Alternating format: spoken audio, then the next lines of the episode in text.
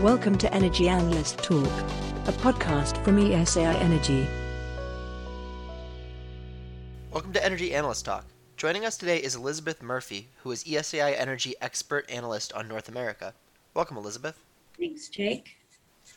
On today's program, we'll discuss the role of DUC wells in shale production during the COVID 19 recovery. So, Elizabeth, what factors influence the number of DUCs? And adding to that, do all the major shale basins have a backlog of DUC inventory? Yes, all the major shale basins have some level of DUC inventory, and many factors could influence the size of the backlog. For example, there are different drilling and completion techniques that could create a higher number of DUCs reported. Over the past few years, pad drilling became more and more widespread, and the number of wells per pad also grew as producers tested optimal spacing. Operators may also choose to complete all the wells on a pad at the same time rather than individually. Also, the relative economics may favor more drilling in one basin versus another.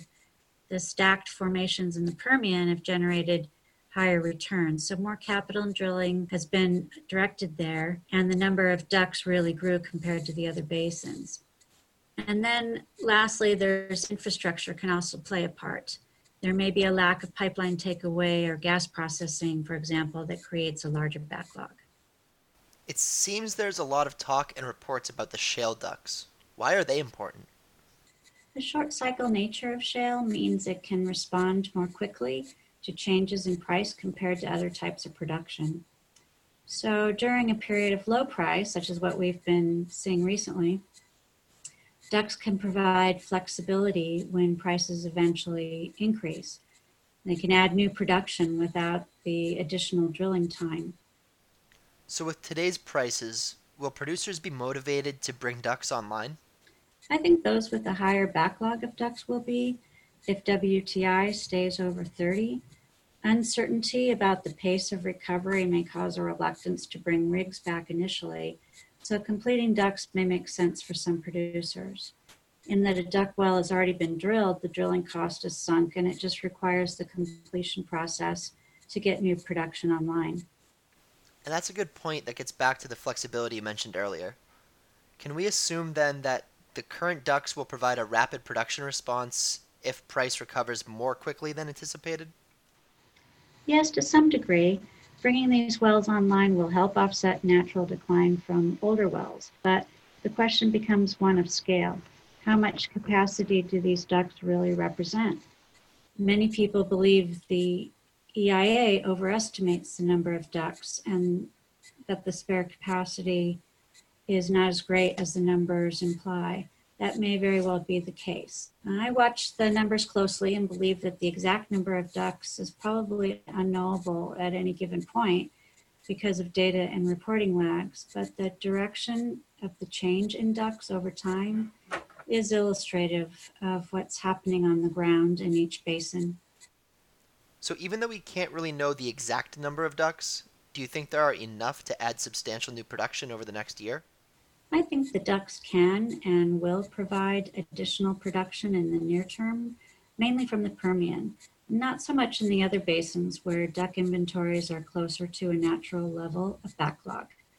Combined with new wells from the drilling rigs that are still active and the return of production that was temporarily curtailed, completing those DUCs will help bring production up over the second half of the year.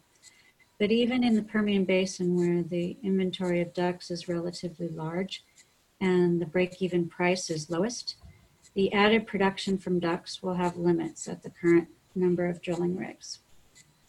So, with the number of drilling rigs dropping, how does this record drop impact the future of DUCs?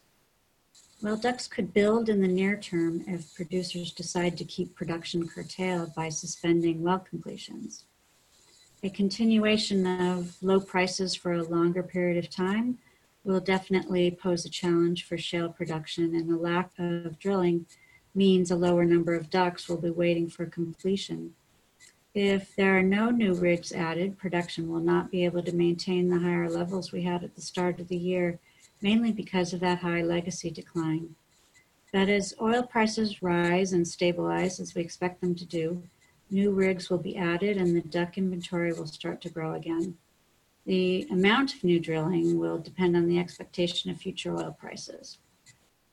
So, what is the price that will spur producers to start adding rigs again? There's a range of prices that producers will respond to over the short run. First and foremost, they really need to cover their operating costs. So, obviously, the lowest cost producers will move first. But to add rigs and live within cash flow, the price needs to cover both operating costs and capex. That break even price seems to be around $50 per barrel right now. But longer term, to cover reserve replacement, the average full cycle break even gets closer to $60 for US shale. Thanks, Elizabeth. It'll be interesting to see how DUC inventory responds as prices start to recover. Thank you for joining us on the show. Thanks, Jake. Thank you for joining us on Energy Analyst Talk, a podcast from ESAI Energy.